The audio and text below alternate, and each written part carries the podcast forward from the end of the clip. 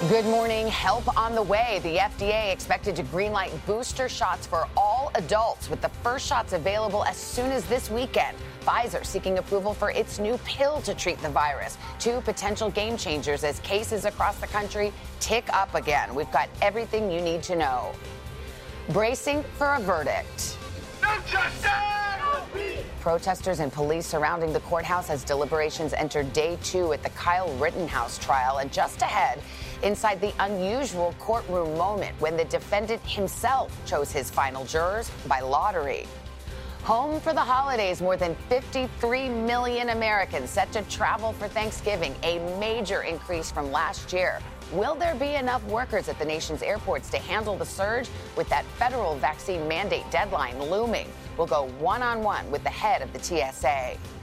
Round two, the hard hit Pacific Northwest bracing for even more rain in the wake of the storm that triggered major flooding, rescues, and evacuations. And Al's tracking another potent system that could impact your holiday plans. His forecast just ahead. Those stories, plus revealing a new documentary taking a closer look at Janet Jackson's infamous wardrobe malfunction during the Super Bowl. Her career suffered because of someone whose ego was hurt the fallout that has faced her for nearly 20 years. And Britney speaks. I've been in the conservatorship for 13 years. It's a really long time to be in a situation you don't want to be in. What she is now saying about winning back control of her life, her money, and her career today, Wednesday, November 17th, 2021. From NBC News, this is Today with Savannah Guthrie and Hoda Kotb. From Studio 1A in Rockefeller Plaza.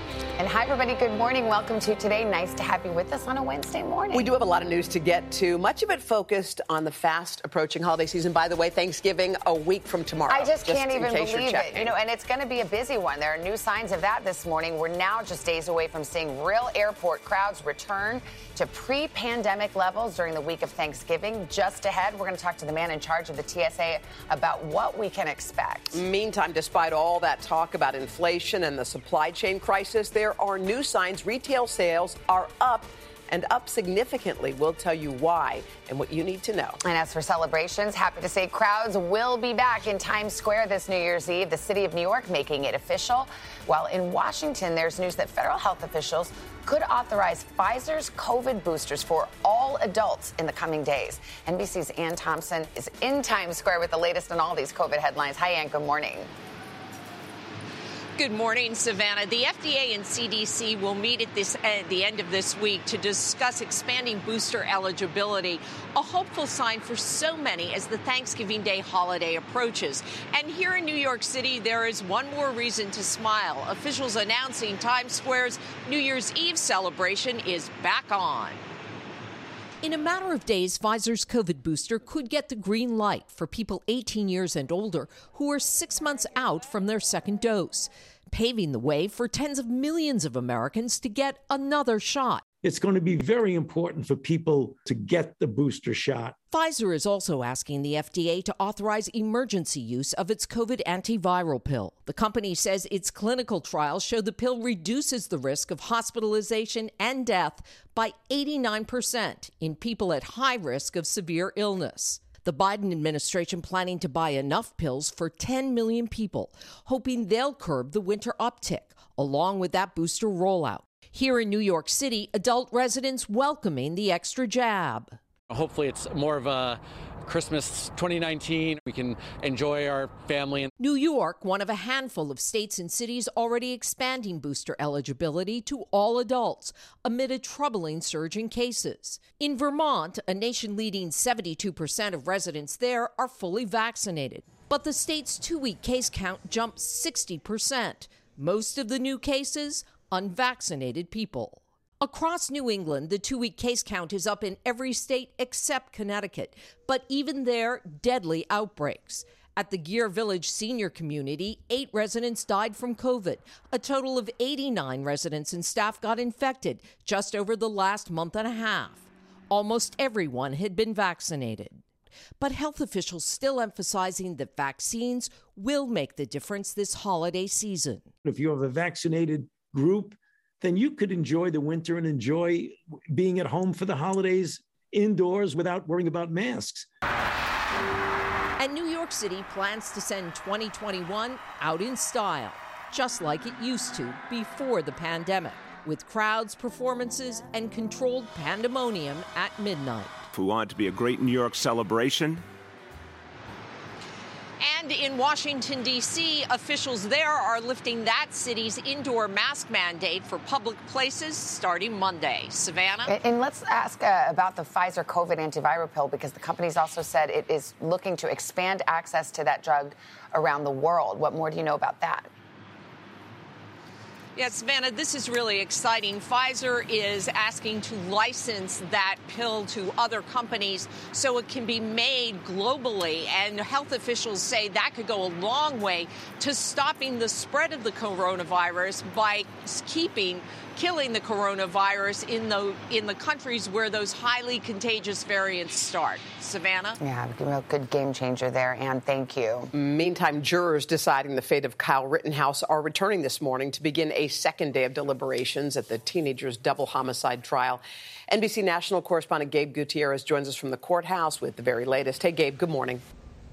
Hoda, good morning. High drama here at the courthouse as we await a possible verdict. The jury has asked no specific questions of the judge so far, only requesting more copies of jury instructions. This morning, the nation waiting on the decision of 12 jurors who will decide the fate of Kyle Rittenhouse. All right, folks, you can retire to consider your verdicts. With small demonstrations outside the courthouse, hundreds of National Guard troops are on standby, but not yet deployed as the second day of deliberations begins. And in a striking image Tuesday, Rittenhouse himself determining his own jury. 18 men and women had sat through the trial. The judge allowed the defendant to draw six names at random from a lottery drum, as is custom in his courtroom, but not others. Those six alternate jurors will stay in a separate room while the other 12 deliberate. The final makeup seven women and five men, including one person of color. If the jury finds that Rittenhouse provoked the initial attack, then Rittenhouse may lose the argument of self defense completely. Rittenhouse is charged with five felony counts, the most serious first degree intentional homicide. If convicted, he, he faces up to life in prison. Last August, during protests in Kenosha, Wisconsin, over the police shooting of a black man, Jacob Blake, Rittenhouse shot and killed two men and wounded a third. The case now at the center of a national debate over gun violence. Rittenhouse's supporters say he tried to stop rioters. Do you view this as an attack on the Second Amendment? Yes. People say he was a vigilante, but he was one of us going out and protecting the community. But for the girlfriend of Anthony Huber, the second man Rittenhouse shot and killed, the trial is about accountability. I think that real justice, honestly, would be at least I'm at the bare minimum just some consequence for his actions. Rittenhouse says he acted in self-defense. His defense team has been working with a high-profile jury consultant who also worked on the O.J. Simpson trial. Again, day two of jury deliberations is set to get underway later this morning, Hoda. All right, Gabe Gutierrez for us at the courthouse. Gabe, thank you. To politics now. Over the next several days, the president and top administration officials are hitting the road to tout the new trillion dollar bipartisan infrastructure law. They're also keeping an eye on an overall economy that's experiencing a big uptick in retail sales despite decades high levels of inflation. NBC's Tom Costello is just outside of Detroit, which is uh, on the president's schedule today. Hi, Tom. Good morning. Yeah, consumer spending at record levels, retail sales up for the third month in a row, but we've still got the supply chain issues, a shortage of goods stretching all the way back to China. A shortage of goods, strong demand, that means higher prices and inflation. President Biden will be here in Michigan today talking about how his infrastructure plan will benefit the economy. Nearly two years into the pandemic, pent up demand has Americans flocking back to stores, both online and in person. Retail sales on products like clothes, electronics, and cars climbed 1.7% last month, up more than 16% from the year before. As companies grapple with supply chain holdups, consumers appear undeterred by inflation. All of it jump-starting the holiday season before Thanksgiving. Back to school was strong. Halloween was incredibly strong. Thanksgiving and Christmas will be too. Two of the nation's largest retailers, Walmart and Home Depot, say earnings for their third quarters beat expectations. Walmart's increasing share of the grocery sector and sheer size have helped it avoid passing costs on to customers. With more people planning trips and borders reopened to international visitors, Hudson and Bleecker, which sells travel bags and accessories, has seen sales take off in recent months. I think the, the, the surge is attributed not only to, to holiday gift giving, but also the desire for travelers to get out and travel again to spend the holidays with family and friends. And I think everyone's dusting off their suitcases. Still, while Americans continue to spend, they're also facing rising prices. And that includes soaring fuel costs. A gallon of gas now averages 3.42, up 11 cents from just last month. With those concerns over inflation and the overall health of the economy, President Biden is selling his recently passed infrastructure package to Main Street. Your life is going to change for the better, and that's literal. That $1.2 trillion measure will help improve roads, bridges, rails, expand broadband, and the president says help improve the supply chain crisis. The bipartisan bill is going to mobilize our ports and our airports and freight rail to make it easier for companies to get goods to market, reduce supply chain bottlenecks we're experiencing now. Part of the infrastructure law that's just passed includes money for a network of electric vehicle charging stations nationwide.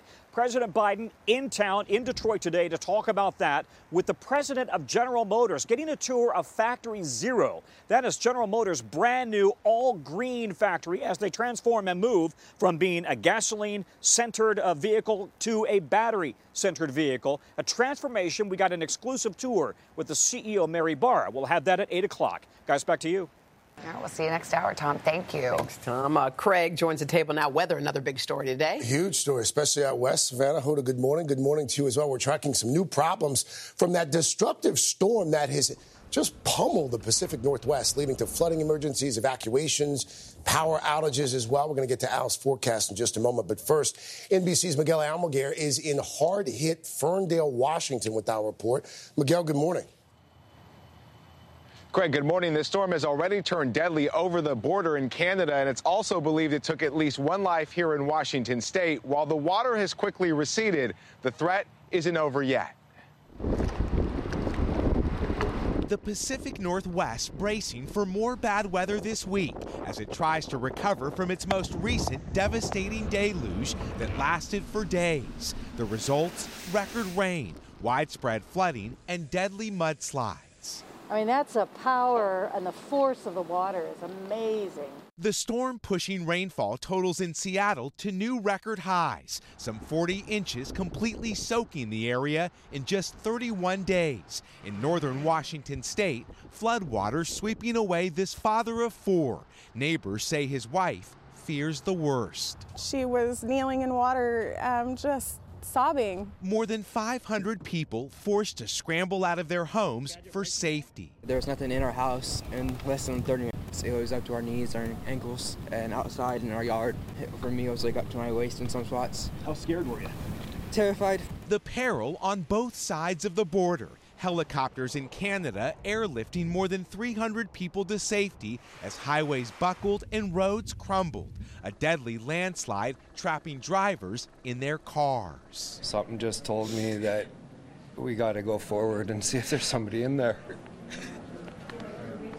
And there was. Back in Washington state, crews are working to clear highways, but as floodwaters start to recede, the struggle to recover begins. It's hard because there's a lot of stuff that's just going to go to loss because of this. This morning, a region known for rain still flooded under feet of misery.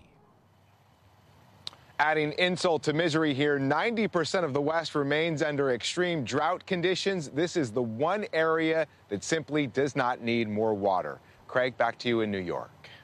All right, Miguel Almaguer for us there in Washington State. Miguel, thank you. Let's dig deeper into this. Go to Mr. Roker, get a check of the forecast. Hey, Al. Hey, there's another storm coming for these folks, but the good news is it's going to stay to the south and not hit northwestern uh, Washington State. You can see it now making its way closer toward the coast. So what we look for today, or for tomorrow, I should say, this low pressure will move into the Oregon coast, increasing winds, rain approach Friday. Most of that precipitation stays to the south in northern California into central Oregon. So those flooded areas in Washington state will dry out. Now, that other system, that one is moving today through the Midwest. The moisture will increase ahead of the front. Showers from Michigan all the way down into Arkansas, pushing to the east tomorrow. Steadiest rain makes its way into New England with snow showers around the Great Lakes, but rainfall amounts anywhere from a quarter of an inch to a half an inch, some isolated one inches. Not bad. But what we are watching as we get into next week for Thanksgiving travel for, during the week, rain, thunderstorms, uh, strong winds, lake effect snow, and heavy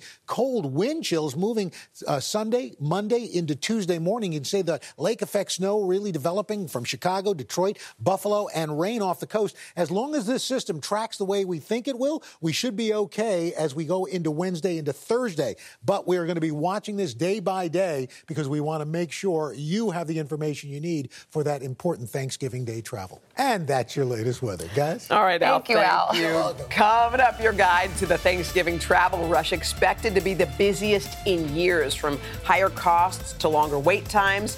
What you'll face on the roads and the airports as we go one on one with the head of the TSA. Plus, it's one of the most infamous moments in television history Janet Jackson's Super Bowl wardrobe malfunction. Well, this morning, the documentary that revisits an incident lasting less than one second that changed our culture and her career for nearly 18 years. A closer look. But first, this is today on NBC.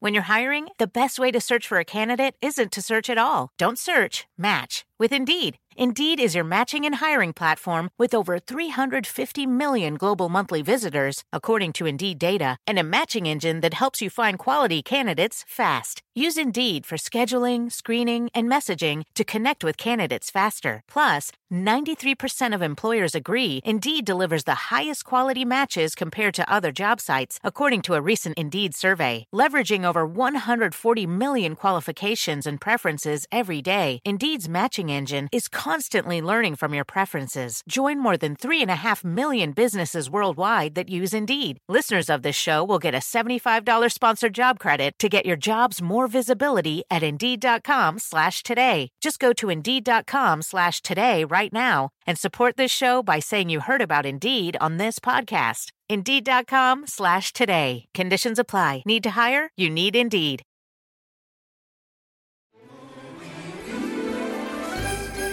Oh, we're back. It is 7:30 with a look at the famed Rockefeller Center Christmas tree. Crew's busy getting our Norway spruce ready for the big close-up.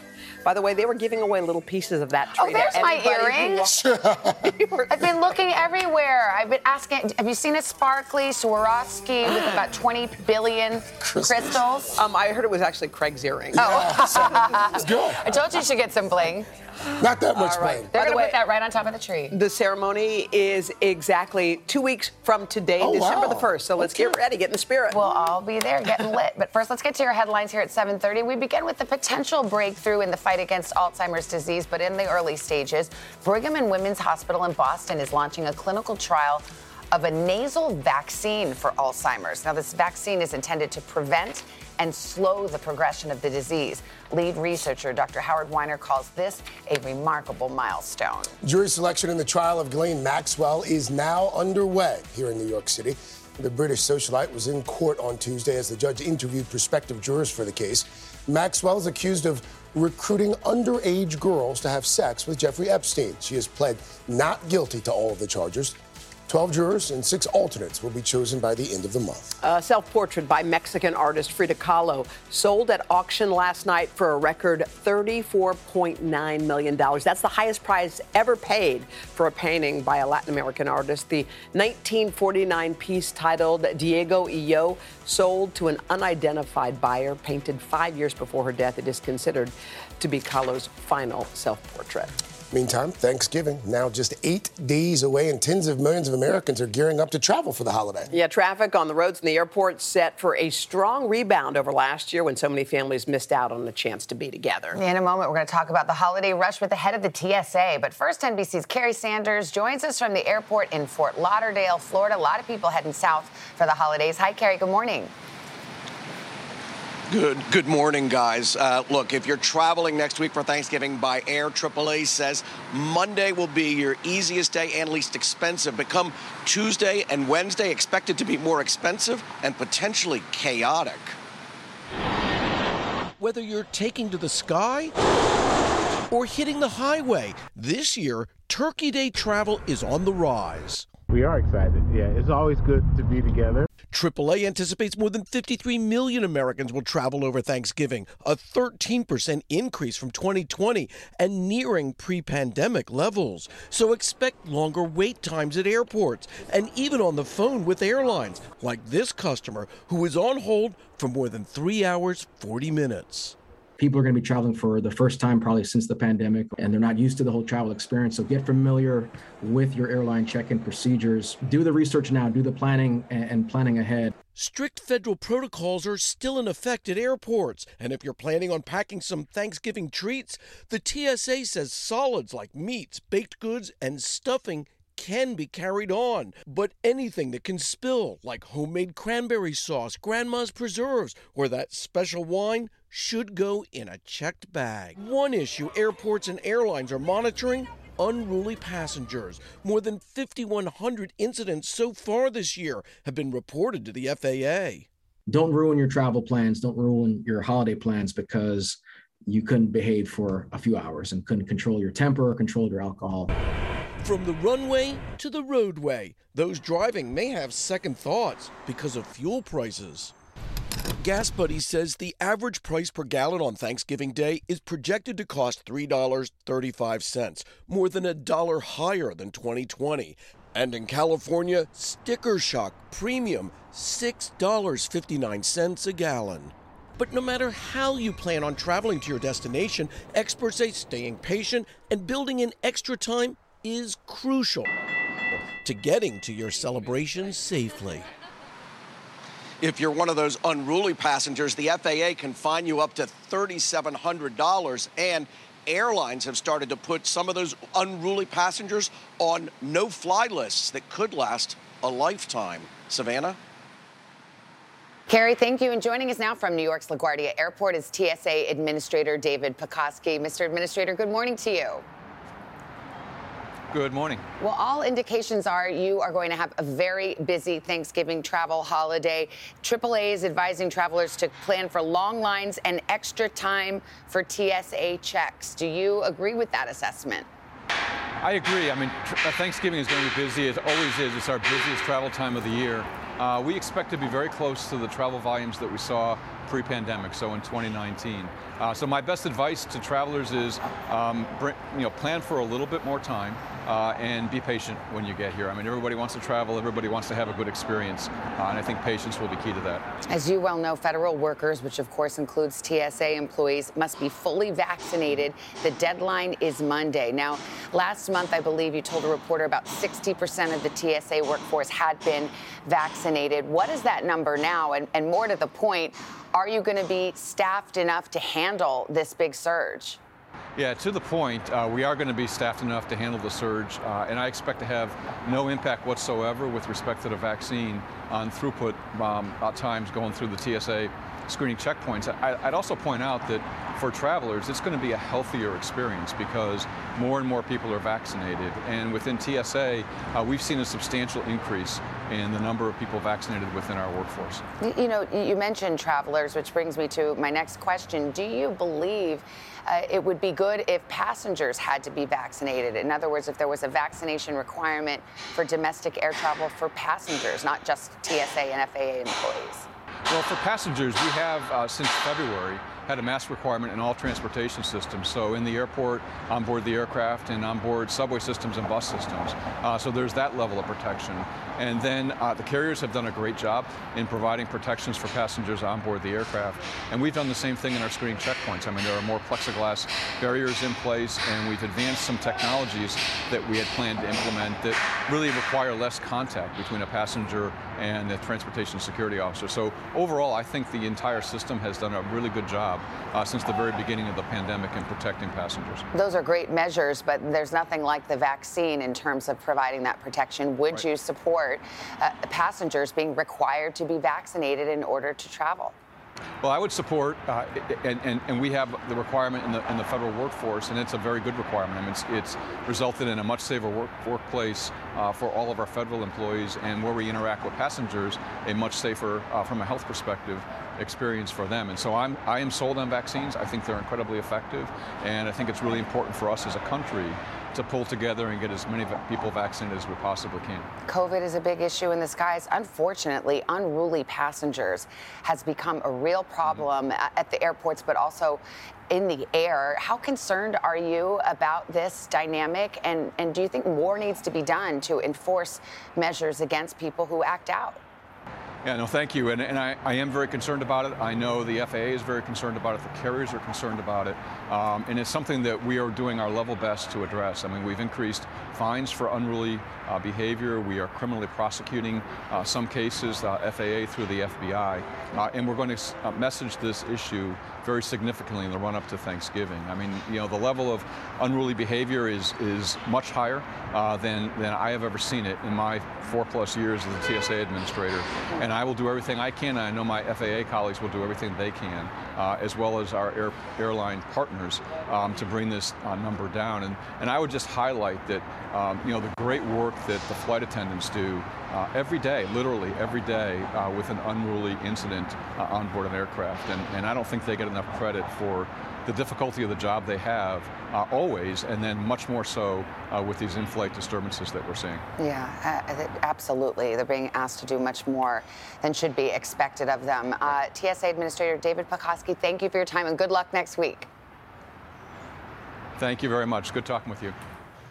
Good talking with you. Well, you know yeah. what? And you are traveling on the busiest holiday of the oh, year. Oh, yeah. It's official. Sunday is the busiest travel day of the year. It's, wow. Yeah. Pack your patience. Say, say, a little prayer. Okay. Say a little prayer. Uh, when we come back, the most talked about wardrobe malfunction in history is now the subject of a New York Times documentary. We will hear from the director who says after years of fallout, it is time to rewrite the history behind that moment for music icons Janet Jackson and Justin Timberlake during the 2004 Super Bowl halftime show. It's coming up right after this. Hello, parents, homeschoolers, and teachers. Trusty narrator here from the Who Smarted podcast. Our 15 minute episodes are perfect for car rides, bedtime, break time, class time, or anytime. We make learning science and history fun and funny for 7 to 11 year olds with new episodes every week. Look for Who Smarted on any podcast platform or at whosmarted.com. And teachers get a free subscription to our ad free version by clicking educators at whosmarted.com. Join Hoda Kotb for a brand new season of her podcast, Making Space. For season five, I am making space to talk to people who are providing a sense of hope and inspiration when life changes course. Uplifting conversations with inspiring individuals like NFL legend Drew Brees, singer songwriter Ziggy Marley, and today's Show co anchor Savannah Guthrie as you have never heard her before. I found faith more viscerally not because the bad thing didn't happen, but because it did. I promise you, like me, will leave these conversations with some wisdom for your own journey, empowered and inspired to make space in your own life. New episodes of Making Space with Hoda Kotb are released every Wednesday. Listen now wherever you get your podcasts.